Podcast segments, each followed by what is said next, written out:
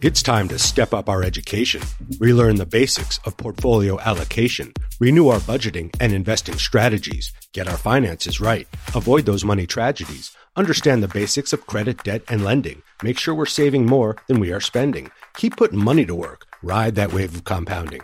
If you get started early, the results will be outstanding. Your financial literacy is key to your success. So let's keep getting smarter on the Investopedia Express. Well, hello and welcome back to Financial Literacy Month on the Express. We have a very special treat in store as Michelle Singletary, the personal finance columnist for the Washington Post, joins the show to talk about our money questions. But first, there's a lot going on, so let's roll.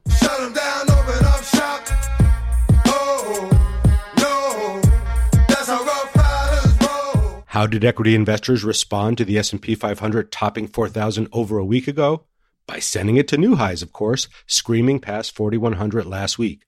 The benchmark index has made 19 record highs so far in 2021. But there's been yet another sector rotation underway as the big tech, internet, and consumer discretionary megacap stocks, which led the gains in 2020, have rallied in the past two weeks. The NASDAQ 100, which includes Apple, Tesla, Amazon, Google, and Starbucks, just to name a few, is up 7% in the past two weeks. The S&P 500 is up 10% this year alone and up nearly 70% since the lows of late March 2020. According to our friends at Bespoke, the S&P 500 is at its most overbought level in 4 years. Well, what happened 4 years ago? President Trump passed the 2017 Tax Cuts and Jobs Act, slashing the corporate tax rate from 35% to 21%. Fast forward to today, and the Biden administration wants to raise the corporate tax rate up to 28% and increase a few more corporate taxes along the way. Still, investors keep pushing stocks to record highs, and money inflows into stocks over the past three months have hit an all-time record. But it's not just the S&P 500 topping new highs. Dow transports have traded higher for 10 consecutive weeks. Will we get to 11 this week? If you can see, yeah, the numbers all go to 11. Look, right across the board. Oh. 11, oh, 11, and most of 11. Thank you, Nigel. Investors are betting that all this spending and all the spending that's to come, combined with these cozy low interest rates, will mean higher highs for stocks. The voices of caution are out there, and there are many. They say a lot of this good economic news is already priced into the stock market. As we know, the stock market and the economy are not the same, but the stock market does anticipate economic strength. We've seen it for the past eight months. It also tends to anticipate when that strength is peaking. And as our friend Liz Ann Sonders of Schwab likes to say, the discounting nature of the stock market cuts both ways if you look at the appreciation in stocks compared to the appreciation of gross domestic product, you can't deny that we are indeed at extremes in terms of the disconnect. The ratio of the two is often referred to as the Buffett indicator because it's one of Warren Buffett's favorite valuation metrics. That ratio has never been as high as it is today, even higher than its peak in the internet bubble of 2000. Two things can bring it down a sudden correction in the stock market or a surge in GDP. Which one do you think is more likely?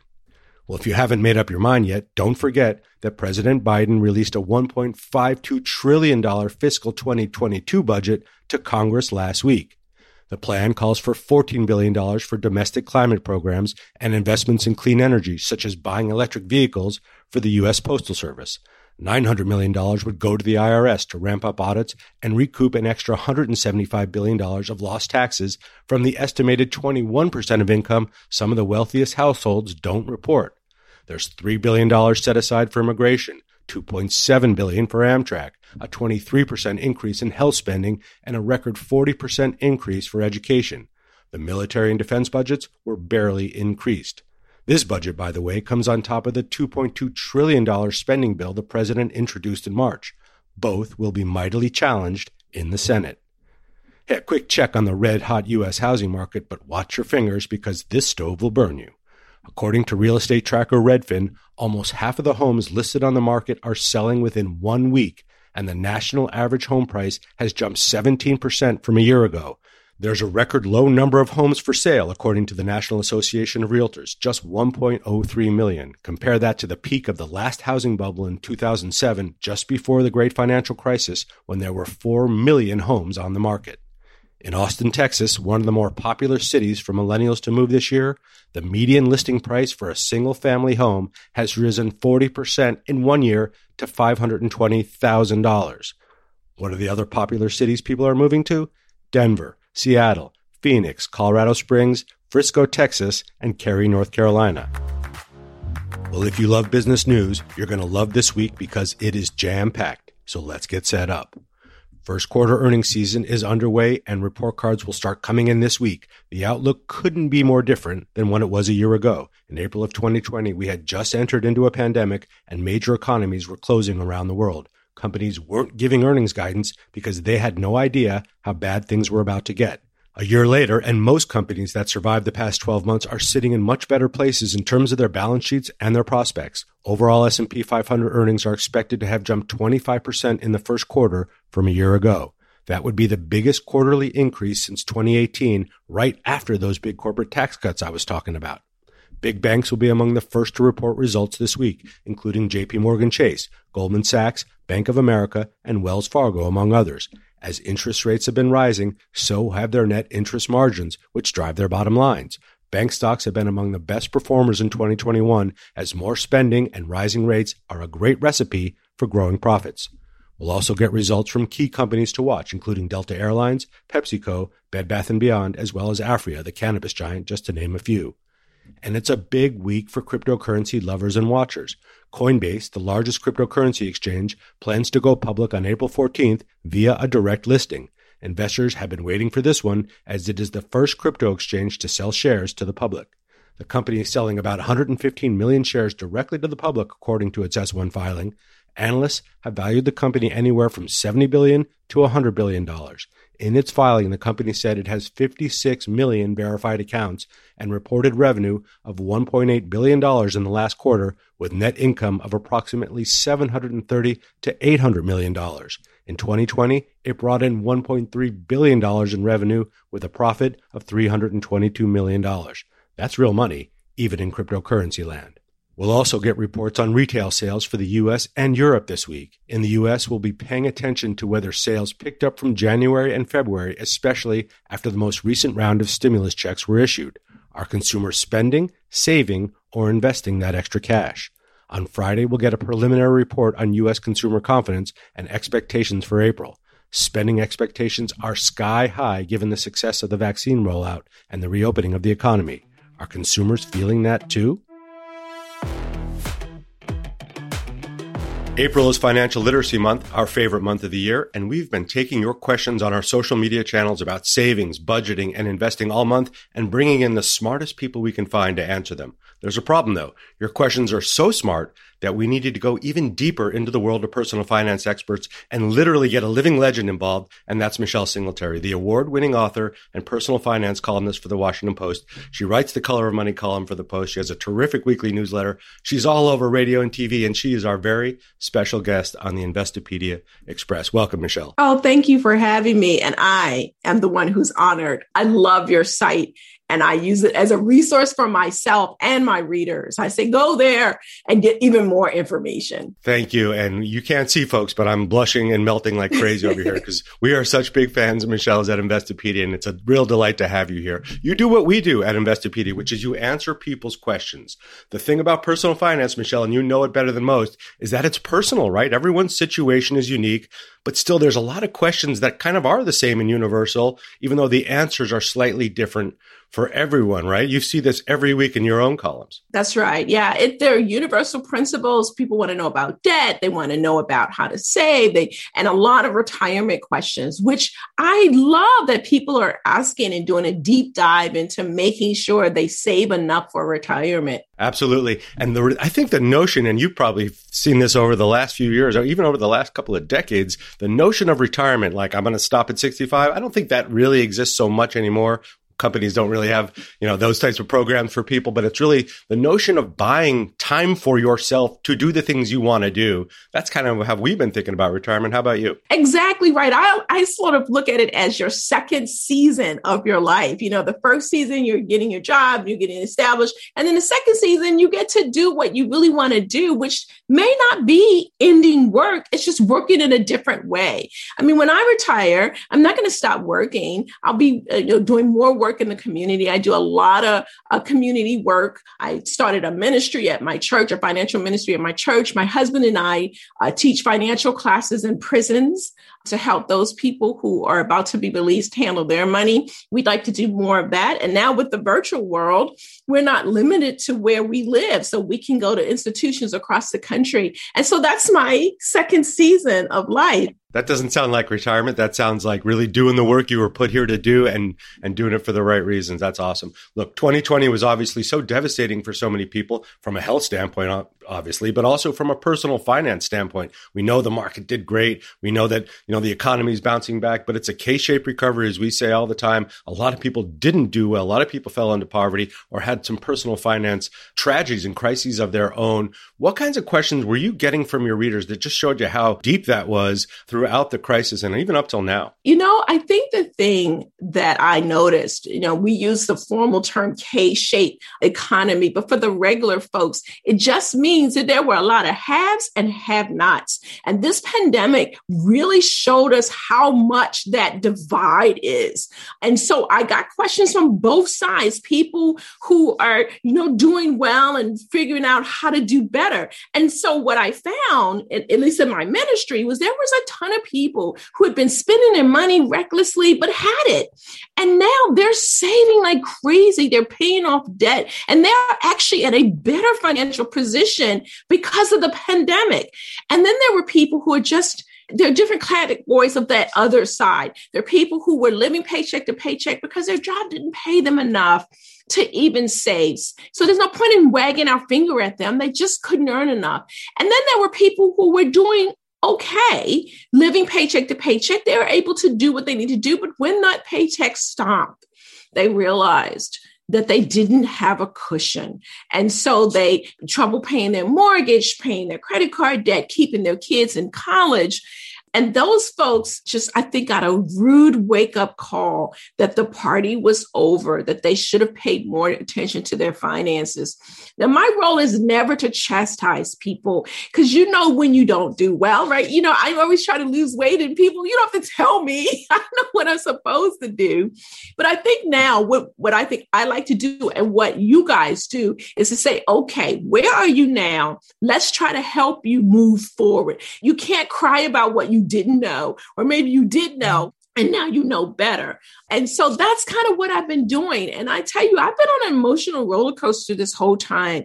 I mean, I really, my heart just goes out to so many people whose lives were financially, I wouldn't say ruined, but just devastated by the loss of their jobs or income or the economy. Even if they went back to work, it's still not the same for them. Right, right. And for a lot of these folks, especially if they're a little bit older, they were just coming out of the great financial crisis, especially when you look across race, when you look across unemployment and income levels and investment levels across race, which I know you do in your column and also in your newsletters, it's just not equal. And a lot of these folks who weren't on the upper part of the K-shaped recovery, the have-nots, things just got worse for them. The upswing in the economy means nothing to them. The upswing in the stock market means nothing. They're not invested, no equity, no savings, and they just had their jobs probably taken from them because they were part of the services economy. So very tough time for folks. Well, you're coming out with a new book, which I already pre-ordered, which is what to do with your money when a crisis hits. It's a survival guide. I got a pretty good idea why you wrote the book you wrote it because of things that happened in the in the past 12 months but also these types of crises happen all the time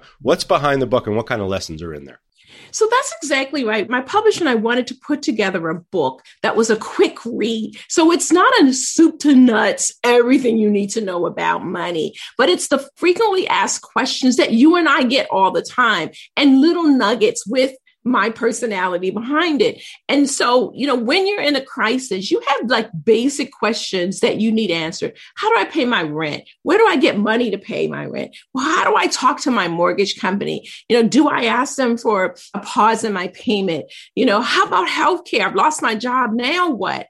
And so the book sort of addresses people who are right in the middle of the crisis, just basic questions. Here's where you can get, you know, baseline health care.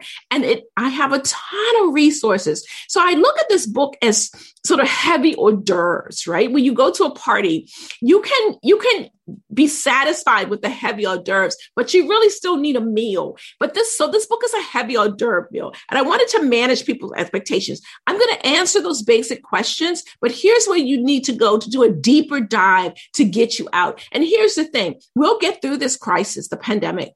And then right behind it will be another one because there always has been. And I wanted people to realize that even if they come out of this unscathed, or maybe they come out and they are able to rebuild, don't forget what it was like. And that's what this book is like continually recommending. I live, and this is true, almost like I'm always in a recession. My husband and I live way below our means. I'm always stashing money different places as if the recession is going to happen tomorrow. And I'm not living out of fear, but I'm just recognizing through history, there's always an economic downturn. Now, it could be every five years, every 10 years, like many ones, but there is going to be one. And I hope that people use this book as a constant reminder that you got to do your best financially.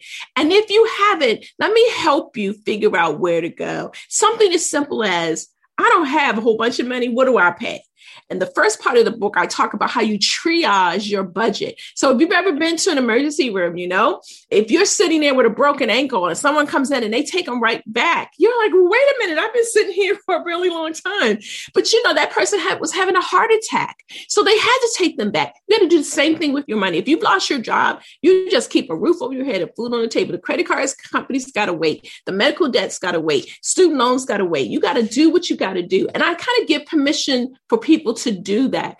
It loads me to say that, right? Like, because all of us who are in this financial space want people to pay their bills on time. But when you're in those kind of situations, sometimes you just need to, someone to say, hey, it's okay and don't beat yourself up. Right. And it's a guide, right? It's not the entire tome of how to do it, but it's a guide to help to point you to resources. Folks, you could pre-order it on michellesingletary.com on any of your great booksellers there, plus a ton of good resources on your website too. Plus your column, which I don't miss. I love it every Sunday with a cup of coffee. One of the, my go-tos every weekend. So given those questions, and we get a lot of the same ones, people do ask this question all the time. One of the key ones we got as we've been fielding questions from our listeners and, and followers is, I have a lot of debt. Which ones do I pay first? And we typically say hit that high interest one first because that's the one eating into you. What's your advice on that to folks that are facing three or four different debts, but which one should they attack? Yeah, so I have a different opinion about that. And I know I'm out here. So most wise financial folks like yourself say hit the high interest rate first.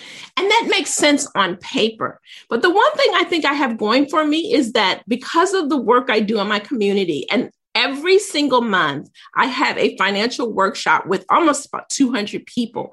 And so i get to see how real people handle their money on a day-to-day basis. And so you know there's always principle theory and practice. And in practice what people need is a quick victory when they're paying off debt. So i actually recommend you list your debts from the smallest to the largest. And what we found in the ministry and this is over years is that when people can quickly knock off debt debt, they get energized. And next thing you know, that debt is gone. And so they don't actually end up paying more interest rate because they're quickly getting rid of the debt. So when you have small successes, it's like the 100 yard dash, you're there, right? And you've got this adrenaline going. And that's what happens when you're paying off debt because it's not a math problem, it's a mental problem. And oftentimes we want to solve financial issues using the math, the theory. But that's not what people do in practice, right? And so when I have them list a small debt, they get rid of like 200 here, 100 there, you know, that kind of thing. Next thing you know, they're like, I can do this. And they find money and they buckle down and they get rid of debt. And, and this is not me just anecdotal. There have been studies that show that that method, small to the large, actually works really well for the majority of people. It's so fascinating. And it, it does speak to our sort of our behavior as savers, as investors, as people who, you know, facing those debts, I like the idea of those small victories because they do mean a lot when you're looking at that huge mountain of debt and you're like, oh no, 5,000, 10,000, 20,000 here, but I can knock this out. This is a couple thousand. Maybe it does make a lot of sense. We get this question a lot. I'm sure you do too. Folks in their 40s and 50s saying, I really haven't really started saving or investing for the future. I'm kind of waking up to the fact that I need to do it or I never could before. How do I start? Where do I start? What do you advise folks like this who are really never done it before? So the first thing I say is forgive yourself because they spend a lot of time not doing anything because they just beating themselves up.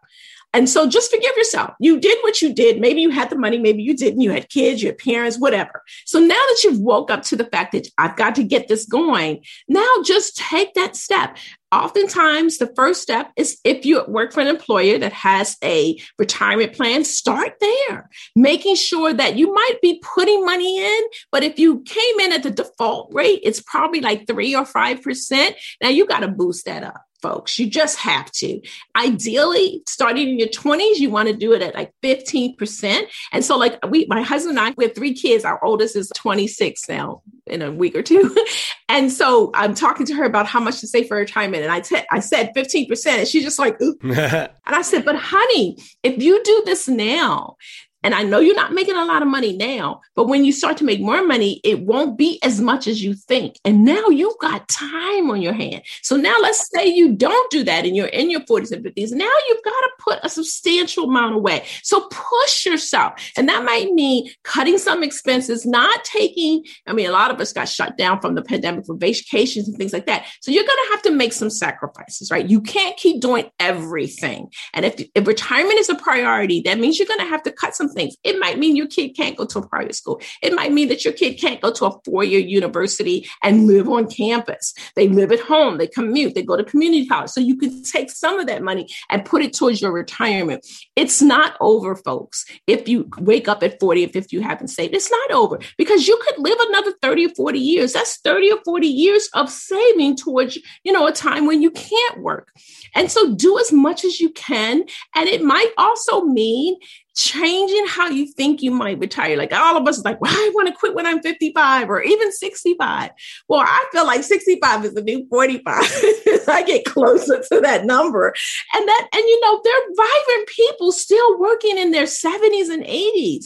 And so it might mean that you can't like stop that full on nine to five job or, you know, eight to, you know, four job for five or 10 more years. And if you try to pay attention to your health, then you can make that happen for you. So two things, you got to save money and you also have to be healthy so that you can still work. Right. Yeah. And that's so key. The, the physical part, you know, the emotional part of money, the physical part of taking care of yourself so it doesn't cost you down the road. And we always say when people say, when, what should I do? I haven't started. Well, the best day to start investing was yesterday. The second best day is today. Get started, get a plan, talk to an advisor. They're super helpful document it. Where do you spend? How much can you save? What are your goals? And folks are, a lot of folks are afraid to en- engage with that, just like we don't like talking about our health. We don't like talking about our money. The two most important things probably that affect us. So we try to get those conversations out, which is why financial literacy month is so important, but it should be every month of the year. And I know you feel the same way. Absolutely. Every month. And I get it. You might be skilled at what you do. You could, you, in your space, your career, you're good at what you do.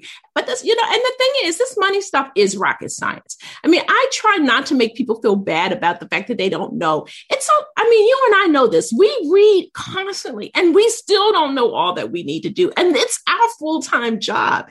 And so I get that this stuff can be overwhelming. Just trying to explain retirement rules like, you know, 401k and Roths and when you can take the money out and the penalty if you're younger than 59 and a half. I mean, it's a lot. It's a lot. So just take take it one step at a time. Like that's why I think people should bookmark Investopedia and every day. I'm not kidding you. Every day, just just peruse the website. Sometimes I don't. I'm not even going there for a question. I'm just looking like, hey, what do I don't know about this? And read it like you would a magazine. Read it like you'd watch some reality television show. You know how we just sort of sit and veg. Well, you need to veg when it comes to financial literacy, right? And I know it may sound super boring, but once you start getting into it, you will find that once you start reading about one thing, then you'll click a link and you'll start reading something else. And next thing you know, you'll become more informed. And this is not just for you. The more informed you are, then your spouse, then your children, then your sister, your auntie, you will help your family become more financially literate. And that will take the pressure off for everybody, right? If everybody's trying to handle their money well, they're not going to be coming to you because you're the one who has the money. Yeah, that's right. And, and those conversations are so important. And you have kids, I have kids, like just talking to them about how do I make money? How do I pay the bills? What do things cost? What can we afford? We're making an investment. What does that mean? Or starting brokerage accounts, custodian accounts for my kids, and then having them work with me on picking the stocks and picking the indexes and picking the ETFs just to show them how it works. So important. And those are lifelong lessons that I think everybody needs to learn. You start that saving at in your teens or in your 20s and your 30s that investing and use that magic of compound interest, your 40 year old self will love you for that. Love you. Well, I'm going to hit you with, with one last question. We get a lot of questions from folks in their 20s. They're starting their professional career. They're either coming out of college or they're, they're in that stage where they're starting to earn a little bit of money, but how do I start investing? And I, you know, we try to keep it basic for all of them and everybody's needs are different, but that basic let me start putting money to work. What do you tell folks who are right, right in that very beginning part of their careers? So I'm going to probably surprise you. The first question when a young person asks me, How do I start investing? My question to them, the very first question, Do you have any debt? Do you have any student loan debt? And if the answer is yes, I said, then that is the investment you need to do. You need to get rid of that debt as soon as you can. That may mean staying at home or living with a relative or still having four or five roommates and concentrate on getting that. Now, I know that's not the advice that most people give, but if you think about it, if say you can go home and stay and live for even, you know, three or four years, you can knock out that debt. And now you've got a clean slate. Now you start investing now, if you're working for a company that is offering a match, I want you to put enough in to get that match because that's free money. Stop and take that rest of that money and get rid of debt. I don't want you to start your life off with debt because here's what happens. If they don't invest in getting rid of that debt, they hold it onto their books, they might defer it or have forbearances. And next thing you know, that interest, you know this, interest on interest on interest, they wake up and that $30,000 average debt is now uh, sixty or seventy thousand dollars because they put it off while they're doing these other things, and then if you you can't take the money out or you shouldn't from your retirement account. And if you do you pay a penalty plus taxes. So i'd rather you take that money and get out of debt and then save aggressively for retirement and start with a workplace plan.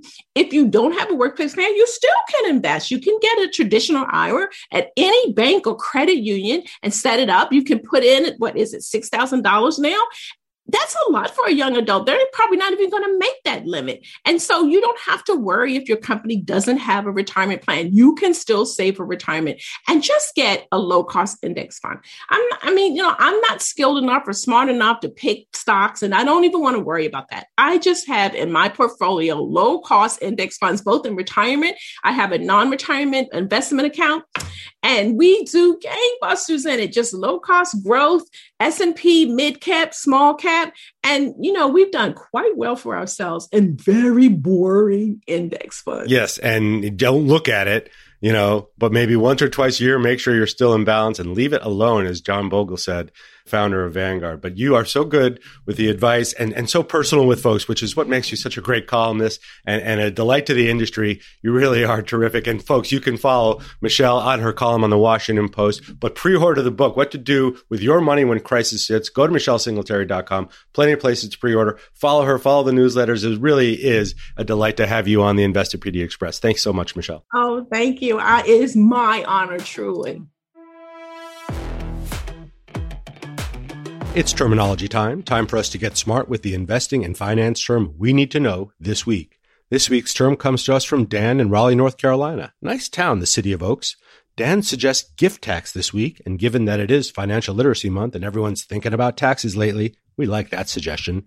Dan will be sporting a handsome pair of Investopedia socks for his suggestion, and you can too by messaging us on our social media channels with your suggestion for next week's term. Well, what is a gift tax? According to my favorite website, a gift tax is a federal tax applied to an individual giving anything of value to another person. For something to be considered a gift, the receiving party cannot pay the giver full value for the gift, though they may pay an amount less than its full value. The giver of the gift is required to pay the gift tax, but under special circumstances, the receiver of the gift may pay the federal gift tax themselves.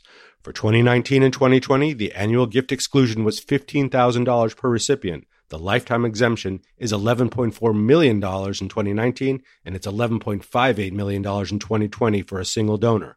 Gifts made to spouses who are U.S. citizens or to political organizations for use by that organization and for medical and tuition related expenses on behalf of the recipient are excluded from the gift tax, along with gifts that are valued at less than the annual exclusion amount.